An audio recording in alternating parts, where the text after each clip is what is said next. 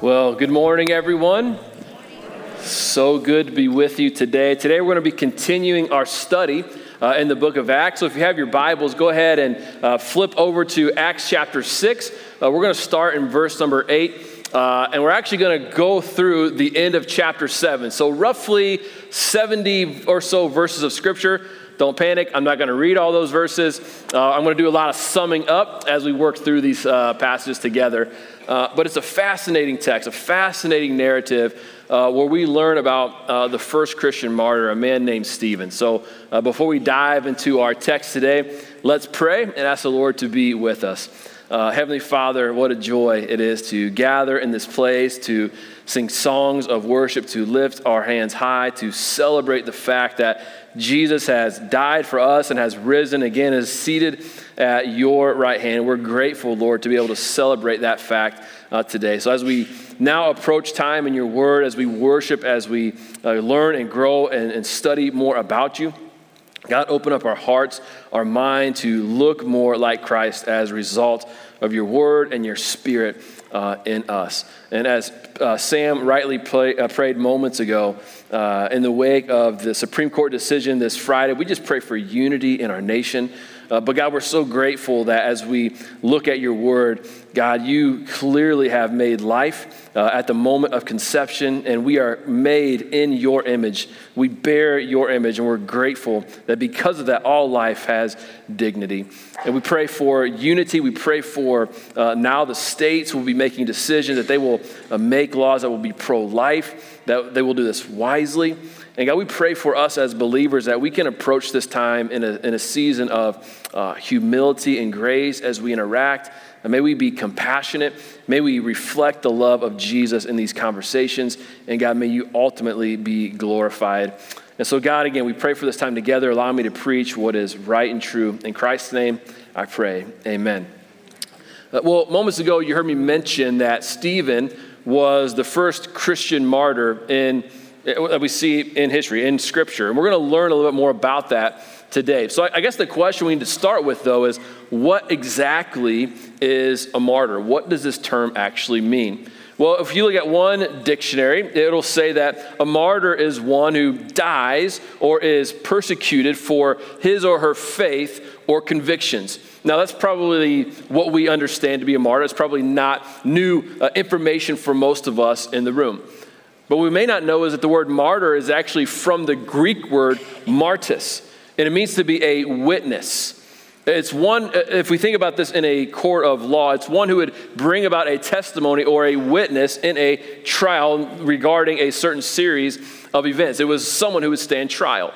Now, if we think about this in the Christian context then, a martyr is one who is giving a witness or a testimony and subsequently and consequently loses his or her life or suffers for the cause of Christ. This is what a martyr is.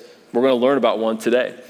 What's interesting, though, is history is filled with martyrs, those who have given the ultimate sacrifice, who have given their lives for the cause of Christ, for the name of Jesus, and put in the midst of perilous situations, refused to recant and deny the reality that Jesus was their Lord and Savior. I think of Polycarp. Polycarp was a well-known martyr in Christian history who was burned at the stake and then stabbed to death because he refused to deny Christ and also call Christ's followers atheists. He refused to do that, and he suffered martyrdom. How about the disciples? We heard a little about their history already in this series. All the disciples suffered this fate, minus John, who was attempted. He was boiled, but then survived and was exiled to the Isle of Patmos. But we think of Peter, who was crucified, probably upside down.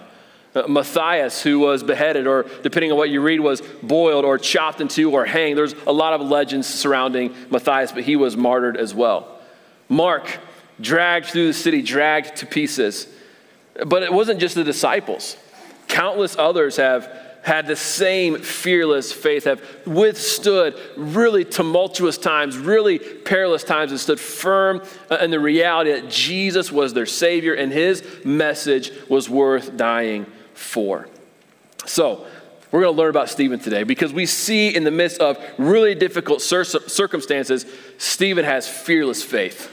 And so the message that I want to communicate today is I want all of us to leave this room having a deepened sense of fearless faith, to stand firm on the reality that Christ is our Savior no matter what may come through our doors, no matter what difficulty may enter our life. So I'm going to start in chapter 6. I'm going to read verses 8 to 15, and then we're going to move into chapter 7. I'm going to do a lot of summing up through chapter 7. We're going to read a few verses here and there, but we're going to start in chapter 6, verses 8 to 15. Listen to what these verses say. And Stephen, full of grace and power, was doing great wonders and signs among the people. And then some of those who belonged to the synagogue of the freedmen, as it was called, and of the Cyrenians, and of the Alexandrians, and those of Cilicia and Asia rose up and disputed with Stephen. But they could not withstand the wisdom and the spirit with which he, Stephen, was speaking.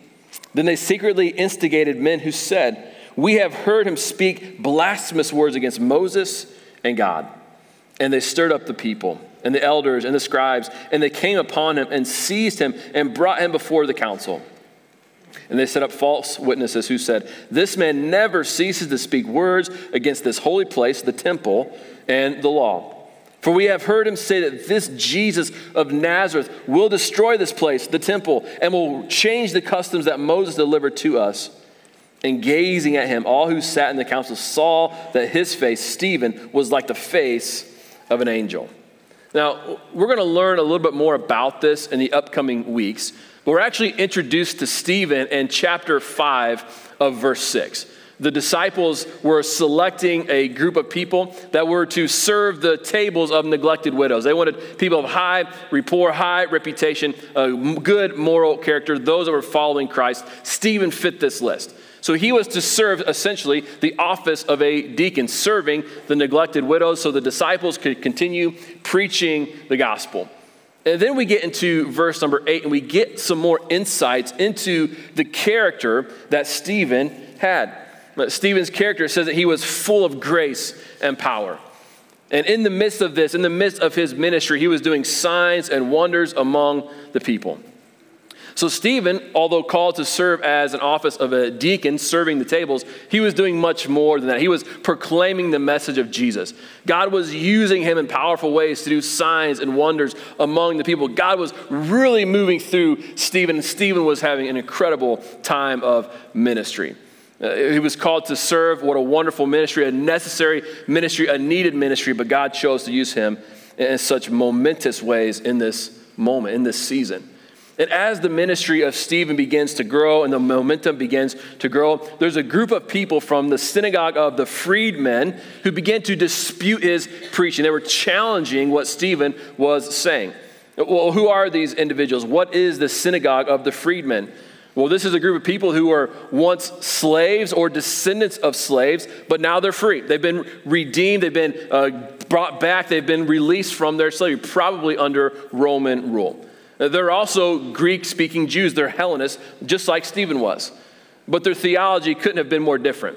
They disputed Stephen at every point. They did not embrace the message of Christ. They rejected him in every way. But I love what Scripture says. Scripture says that they could not oppose the wisdom that he was sharing because he was speaking in the power of the Spirit. The message of the gospel, Christ's message, was going to move forward. There's nothing that this group could do to change that. So, in order to try and squelch the message, in order to kind of tamper the flames, what they did is they stirred up a frenzy by basically bringing false accusations against Stephen. They're saying he's a blasphemer. He's saying blasphemous words against God, against Moses. And as the word of Stephen's blasphemy, his false blasphemy, began to spread, so too did the frenzy. And the frenzy grew so much and the anger grew so much that they actually apprehended Stephen and brought him before the council, and where he was to stand trial for these accusations. And it was here where these false witnesses say that he never stops to speak against the temple. He never stops to speak against the customs of the law of Moses.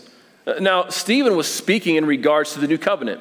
He was speaking the message of the gospel. He was speaking the message of Jesus. And these groups of people could not wrap their head around it. They were spiritually blind. They thought that Stephen was saying, he's going to destroy the law. He's going to destroy the temple. Everything we hold near and dear, he's going to destroy. But Stephen is speaking in reality of the gospel. He's speaking in reality of, listen, there's no more need for yearly sacrifices. Jesus is the once and for all sacrifice. There's no more need to think of worship in terms of the law. Jesus fulfilled the law. We worship Christ. We find salvation in Christ alone. He is the perfect, spotless, sacrificial lamb.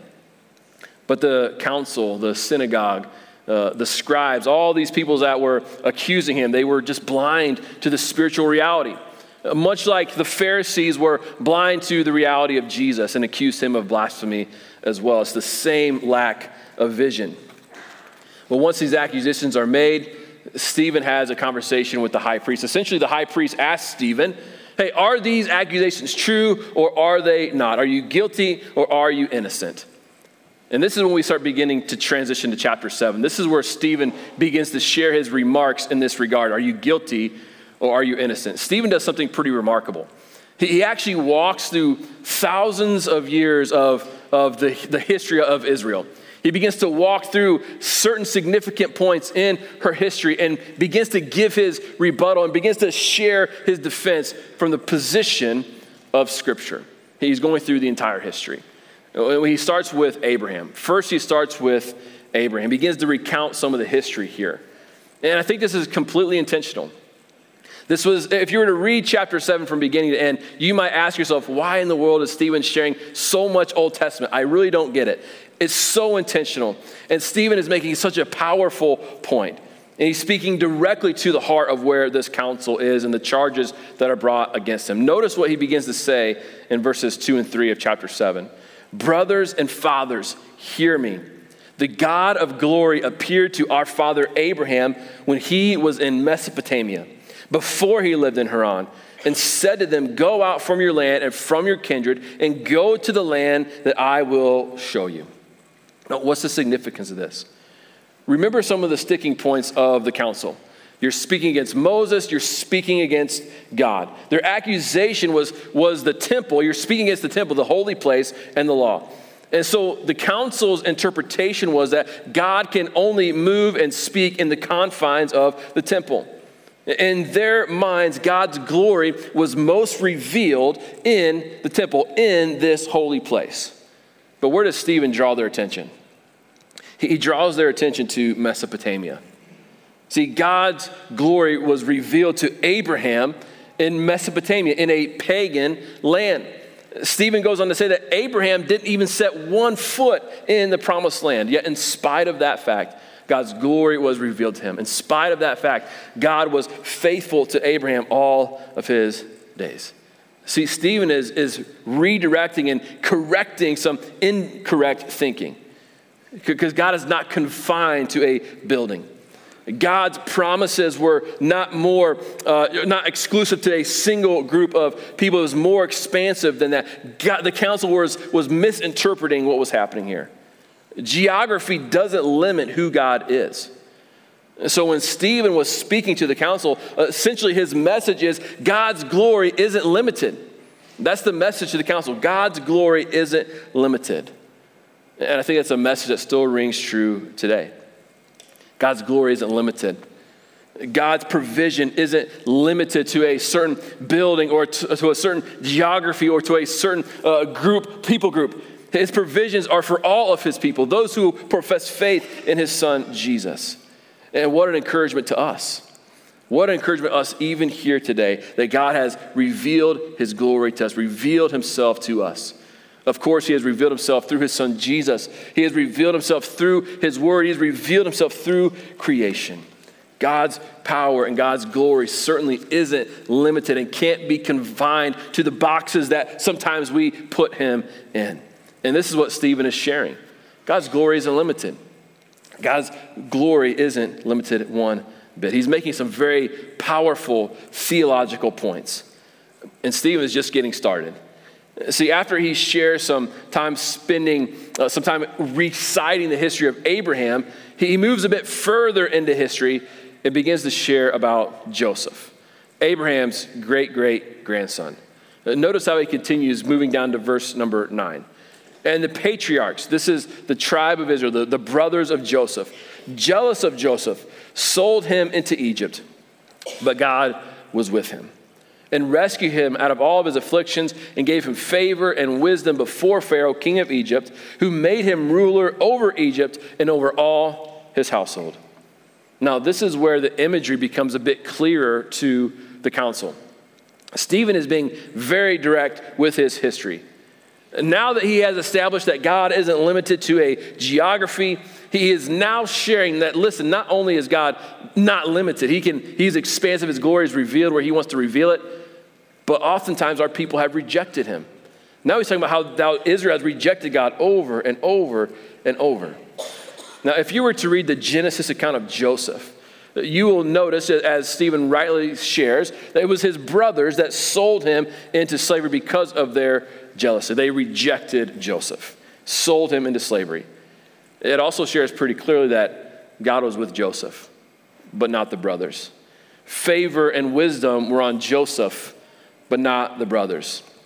Now, maybe you've already noticed some of the comparisons that Stephen is trying to make in this text to this council.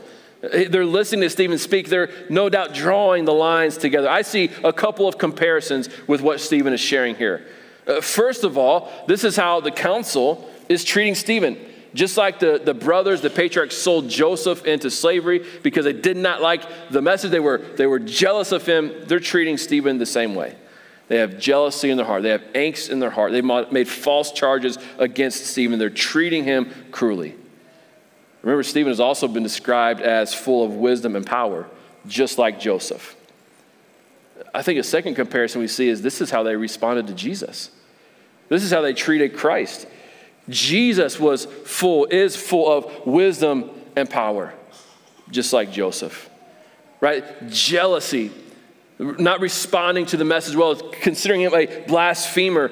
And Stephen would actually go far to say, you are actually responsible for his death. You murdered him, is what Stephen says. Just like Joseph, they treated him cruelly, sold him into slavery, considered him dead. And even though the brothers rejected him, God used Joseph to save Israel. In 7 years of plenty, Joseph was harvesting the grain, setting it aside. So when the 7 years of famine came, he was able to give people food. Jesus was rejected by the Sanhedrin, rejected by Jerusalem, rejected by Israel, suffered a horrific death, yet rose again to save all who would believe in him. Now Stephen is being rejected by the council and acknowledging that in the presence of God right now, in this moment, you're treating me like you treated Jesus. You're treating me like our fathers treated Joseph. He's drawn some lines together. He's making this very clear for the council, and the blood pressure begins to grow. The anger begins to swell a little bit more, but Stephen still continues. This is a guy who has fearless faith. He's just going to keep sharing the message of Scripture. Because once he has shared about Joseph and his brothers, the patriarchs in our text, then he begins to share about Moses' history. What's one of the sticking points of the council? You're speaking bad, blasphemous about the temple, and you're speaking bad about Moses. And where is Stephen going? Okay, let's talk about Moses now for a sec. He's going right there. See, Israel was enslaved in Egypt for 400 years. The population began to grow. Power changed hands. They forgot about the favor with Joseph. And it just became really trying for the Hebrews, the nation of Israel. They were in slavery. They were in bonds. It was a terrible time for them to be enslaved. And in the midst of this chaos, Moses is born. He's adopted by Pharaoh's daughter, raised in this palace, obviously knowing growing up that he's a Hebrew. He looks a bit different, talks a bit different. He's just different. And he notices that his people, his ethnic people, are being treated very terribly. And as Moses sees this injustice, becomes so angry that one day he actually kills an Egyptian guard. But it wasn't done in secret. There was actually witnesses to this crime. And rumors began to spread, and the word began to spread that Moses had killed the guard. And because Moses was scared because of what might happen, he fled the land of Egypt and went to a place called Midian, where he would meet a girl, get married, and become a shepherd for his father-in-law's sheep. Now, while Moses was tending his father-in-law's sheep, Moses encountered God in a burning bush. And the Lord told Moses, deliver my people out of the slavery of Egypt because I've heard their cries. I've listened to them. I've heard them. I've seen them. It's time to deliver them. And I want you to do this. Now, after Moses and God had some dialogue back and forth, Moses relents and does what God says. As Stephen is recounting the history of Moses, I think he's making one clear, distinctive point. He's saying, just as you are now refusing to hear my message, this is nothing new. Israel refused to hear the message of Moses. Right? Think about through the Exodus account. As Moses was leading them out of Egypt, leading them through the wilderness, on their way to the promised land, what were the people complaining about? Their eyes, their minds, their hearts, it was sent back to Egypt. Moses, I'm glad we're free, but wow, at least we had some food there. Things were a little bit better back in Egypt. At least we weren't hungry. We had what we needed. It's kind of better to be enslaved than to be out here free, kind of scrimping and scraping to get by. They rejected the word of God. They, not only that, they were turning to idols. This is how Stephen says this in verse number 38. This is the one who was in the congregation in the wilderness with the angel who spoke to him at Mount Sinai and with our fathers. He received living oracles to give to us, and our fathers refused to obey him. Again, that's the rejection of the word.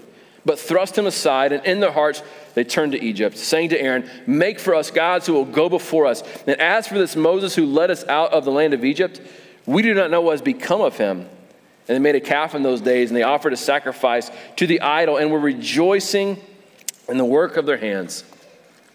They go back to idolatry. They're refusing to obey the word of God. They're just totally rejecting the message of Moses. He was rejected. Stephen was rejected. Jesus was rejected. Now he's going back to Moses, one of the sticking points of the accusation. He was rejected, but he's not quite done. See, not only is Moses saying, hey, you were given the oracles of God, you were given the instruction by God, you were given manna from God, you also had the tabernacle or the tent of witness. And everywhere you went, God went with you. This was the place, this was the temporary place that would travel with the nation of Israel. They would erect at each place they stopped to worship God. This was their portable church. This is where they worshiped the Lord, and God was with them. You even had that, right? This was all the way through the conquest of Joshua. It was David who wanted to build a permanent structure, a temple for the Lord, but God said no, and so it was ultimately Solomon who built the first temple. But up until that point, it was mobile. It was the tabernacle. That was where they worshiped God, and God went with them wherever they go. Again, this is one of the sticking points of the council. Not only is it the law of Moses, but it's also the place of worship, the temple. So Stephen is saying, listen, we're not dishonoring Moses, we're not dishonoring the holy place. We're redirecting some thoughts here. Notice what Stephen says next in verse number 48. He begins to quote the prophet Isaiah as he begins to nail this point home. Listen, it's not about the place of worship. It's not about what you think it is. In verse 48 says, yet the Most High does not dwell in houses made by hands. As the prophet says, heaven is my throne and the earth is my footstool. What kind of house will you build for me, says the Lord, or what is the place of my rest? Did not my hands make all these things? Now the pieces are coming together. The picture is becoming clear for the council. Notice the correlation. God did not reveal himself to Moses in the promised land, but in a land far from Jerusalem, just like Abraham, just like Joseph. God did not reveal himself to Moses on Mount Zion, but on Mount Sinai. And then Moses proceeds to lead his people out of Egypt, signs and wonders done in a faraway land, in a pagan land. The tabernacle represents how God moved with his people. So what's Stephen's point? What's Stephen trying to get at? Why would he share so much of this history? Stephen is saying, again, God is not confined to a single building or to a single group of people. And we see as he's driving this nail home, and when it says in verse number 48, the Most High does not dwell in houses made by hands. Remember, that's the sticking point of the council. He's talking bad about the temple. So now Stephen's quoting Isaiah. God doesn't stay in houses built with hands. What is he saying? The council, the synagogue of the freedmen, the people he's addressing in this time, he's saying you're worshiping the wrong thing. You're worshiping the wrong thing. You're not worshiping the one true God. Much like the people of Israel made a calf of gold to worship, you've been worshiping the temple and not the Lord. You've been worshiping your traditions and not the Lord. You've been worshiping your ideas and not the Lord. Your worship has been misdirected this whole time. It's not what you think it is. Stephen is just struck at their idolatry, and he's used the whole history of the nation of Israel with him to share with them, you're worshiping the wrong God. You're worshiping the wrong thing. And if there's any doubt to this, listen to how Stephen addresses this in verse 51. You stiff-necked people, uncircumcised in heart and ears, you always resist the Holy Spirit. As your fathers did, so do you. Remember, he just gave us a long history of this. Which of the prophets did your fathers not persecute? That's a shorter list, probably, is what Stephen's saying. And they killed those who announced beforehand the coming of the righteous one, whom you've now betrayed and murdered, who you received the law as delivered by angels and did not keep it.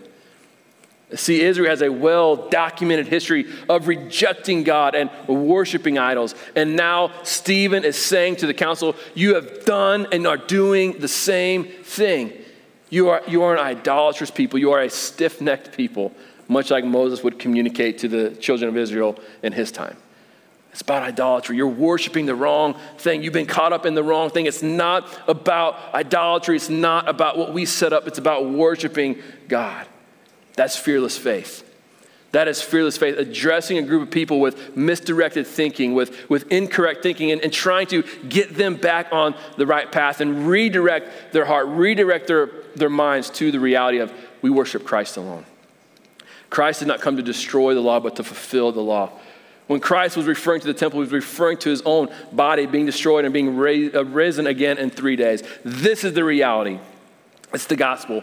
We're worshiping the wrong things. It's not about the building. It's not about this area or that area. It's about worshiping the one true God. As Stephen is just are very articulately and compassionately and graciously calling this out. You know, it takes a lot of courage to tell someone that they're not living a life honoring to the Lord, doesn't it? Maybe you've experienced that before. A friend or a discipler of some kind comes alongside of you and says, hey, I see this in your life. Let's work on this. Let's give this to the Lord. Let's repent of this. Let's move on. Let's look more like Christ. Oftentimes, those things can hurt. If you're like me, my response is, don't tell me, right? I get puffy and I'm like, I don't want to hear it. I got this. I'm on my own. I don't need your help. I don't want help. Like, this is the thing that I'm working through. It hurts sometimes. But we have a proverb that says, faithful are the wounds of a friend that comes alongside of us, that shows us our blind spots. Stephen is showing this council their blind spots. You're in idolatry. You're worshiping the wrong thing. Let's get on the right path. Let's talk about the message of Jesus. We need those people in our life. May you and I be faithful to listen to the exhortation of our friends that speak truth into our life rather than rejecting it. And because if we look at the end of the narrative, we see exactly this is what the council does. This is what this group of people does. Notice how our narrative ends starting in verse number 54. And when they heard these things, they were enraged and they ground their teeth at him. But he, Stephen, full of the Holy Spirit, gazed into heaven and saw the glory of God and Jesus standing at the right hand of God. And he said, behold, I see the heavens opened and the Son of Man standing at the right hand of God. But they cried out with a loud voice and stopped their ears and rushed together at him. And they cast him out of the city and stoned him. And the witnesses laid down their garments at the feet of a young man named Saul. And as they were stoning Stephen, he called out, Lord Jesus, receive my spirit. And falling to his knees, he cried out with a loud voice, Lord, do not hold this sin against them. And when he had said this, he fell asleep. He died. Now, this group of people responded in the very opposite way we want to respond in those situations, right? In fact, they became so angry that Scripture says they began to shout and they plugged their ears. They stopped their ears. They literally put their hands over their ears and rushed at Stephen. That's what that phrase, stop their ears, means. They did not want to hear the message. See, I think when people speak into our life, at least this is Isaiah's problem, sometimes I want to stop my ears. I like this. I'm in this. I don't need help, right? But God is showing us through this narrative, well, let's not plug our ears to the reality of gospel truths, to the conviction of the Spirit. We don't want to plug our ears to those things. We want to handle that with humility and grace and approachability and allow God to do a work in our heart. But this group of people, they plugged their ears, blinded spiritually, They moved Stephen out of the city. They stoned him. The first martyr of the faith is known. We're also introduced to another character in this text named Saul. Saul is going to play a vital role in the rest of the book of Acts, starting in chapter 9 when he is remarkably converted. And you're going to see the ministry of Paul and how the kingdom is expanded through the ministry of Paul. But we're first introduced to him here in the stoning of Stephen as they're laying their garments down at his feet. We see some interesting things happening here. We're noticing as Stephen is on his last breath in the last few moments of his life that he's looking up into heaven and he sees Jesus standing at the right hand of the Father. He's standing. Now, in the book of Hebrews, we read that when Christ had offered for all time a single sacrifice for sins, he sat down at the right hand of God. So how can Jesus be sitting and standing at the same time? What in the world does this mean? Well, I think when we see Jesus sitting and we see Jesus standing, it's a representative and a picture of the multiple roles that Jesus is serving. When it comes to this idea of sitting, it does mean that the work of salvation is complete. Jesus paid it all. The work is finished. When he accomplished this, he went to the Father and sat down at his right hand. Work is over. Work is done. And I think when we see Jesus standing, it's his role as the great high priest, the intercessor for man. He is operating. He is actively serving as our great high priest. We also see this in the book of Hebrews as well, don't we? In verse 4:15, Jesus is our great high priest. And so when Stephen gets this vision of Christ, he sees Jesus operating in his role as the great high priest, making intercession, attentive, aware, acknowledging what is happening in this moment with his servant Stephen. Something else I find interesting in the text is how Luke is comparing the death of Jesus and the death of Stephen. Notice some of the similarities. When Jesus is getting ready to die, what does he do? He commends his spirit to the Father. Father, take my spirit. What does Stephen do? Father, I commend my spirit to you. This is my spirit. As Jesus is being crucified and the mockery is happening and the brutality is happening to Christ, what does Jesus do? He says, Father, forgive them. They don't know what they're doing. And Stephen, as the rocks are being hurled at him, what does he do? He says, Father, forgive them. They don't know what they're doing. We see the correlation, how Luke is bringing this history together. Stephen is a wonderful example of a disciple. And not only was he going to live for Christ with all of his might, he was even willing to die for Christ. He was even willing to give his life for Christ in a remarkable way. Stephen was a man of courageous, fearless faith. One example that we can learn from and grow from and be encouraged by. So we hear a narrative like this. It's a tough passage. It's a heavy passage. We see a brother giving his life for his faith, giving his life for Christ. So what do we take away from this? We read a narrative like this. We study a narrative like this. What is it that we can take away? Now, there's probably a lot of things we can take away. I want to just mention three. The first takeaway that I want to share with us is this. We need to anticipate troubles and hardships in our life. We need to anticipate troubles and hardships in our life. We will have troubles. As we have already expressed through the course of the series, trouble and trials and oppression, potentially persecution, that could be a reality for Christ's followers. Now, in the U.S., we've largely been protected from this. We've largely not experienced this. But even now, in this moment, we have brothers and sisters around the world who live with the reality of persecution every single day. We have brothers and sisters being martyred for the faith every single day. Trials, hardships, it's going to come through the pike. It's going to come through our doors. We need to anticipate that. Jesus says, in this world, you have trouble. In this world, you have trials. Again, we think about all the many martyrs, all those who've been persecuted, the disciples. We went through a little bit of that history. We think about that. It's going to come to us as well. We need to anticipate troubles and hardships in this life. But that leads me to the second takeaway. That's we need to stand firm on the truth of God's word. Stand firm on the truth of God's word. Notice that Stephen had a deep and thorough understanding of Scripture. He spent that whole chapter essentially working through Scripture, going through Old Testament narrative after Old Testament narrative, building the reality of you're in idolatry, you're worshiping the wrong thing, you're rejecting Christ. Right? He had a deep and thorough understanding of Scripture. So when the difficulties came, when the persecution came, ultimately when the martyrdom came, he stood firm on God's word. Trials are going to come. Hardships are going to come. Persecution may come. We want to stand firm on God's word. When the ground beneath us begins to shake, it's Scripture that anchors us. It's Christ that anchors us. We learn about this through his word. Let's be in the word, study the word, know the word, live the word, memorize the word. It is the word that will anchor us to the ground. Let's stand firm on the truth of God's word. And finally, a third takeaway we can pull from this text is we need to understand that we have a Savior who is lovingly and compassionately looking at us and engaged in our troubles and our hardships. One of the most moving parts for me in this narrative is when Stephen receives the vision of Christ standing and observing. See, Christ was not disconnected. Christ was not disengaged. Stephen was not somehow missed and lost in the cracks somehow. Like, Stephen was very much observed by Jesus. Christ observes us in our trouble. He compassionately interacts with us in our trouble. In that moment of just the final moments of Stephen's life, he was encouraged with the fact of knowing that Jesus is with me. Jesus is looking at me. Jesus is engaged in my hurt. Jesus is engaged in my trouble. Jesus does not step back when the going gets tough. No, he interacts. He engages. He's observing. He is compassionately moving and stepping into those spaces.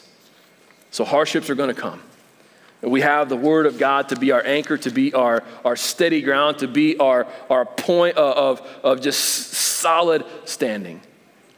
And we have Christ, our Savior, who's benevolently, graciously, compassionately observing us in the moments of those difficulties.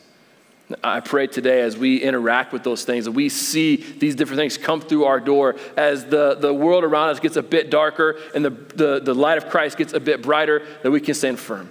We stand firm on God's truth. We stand firm in the reality that we serve a loving, attentive, glorious Savior. Let's anticipate trouble. Let's stand firm in the word.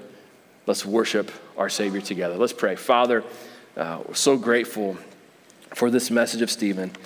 God, it's challenging, it's convicting as we wrestle with the many aspects to this message. He wrestles with idolatry. He wrestles with the rejection of God's word. He wrestles with our pride. He wrestles with so many things. And so, God, as we examine our hearts and observe what may be in our hearts, Lord, I pray that we can approach this with humility and with grace as we look at the reality that, God, it's only through Christ alone that we're able to conquer these things, only through the work of the Spirit in us, moving us more and more to the image of Christ, that we're able to grow in this sanctification process.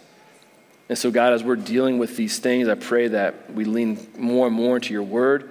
God, we are aware of the reality of an observant, compassionate, caring Savior. And God, as we see troubles come through our door, we can just stand firm and have courageous faith, just like the example in our text today, Stephen. So be with us, God. Allow us to look more like Christ today. In his name we pray. Amen.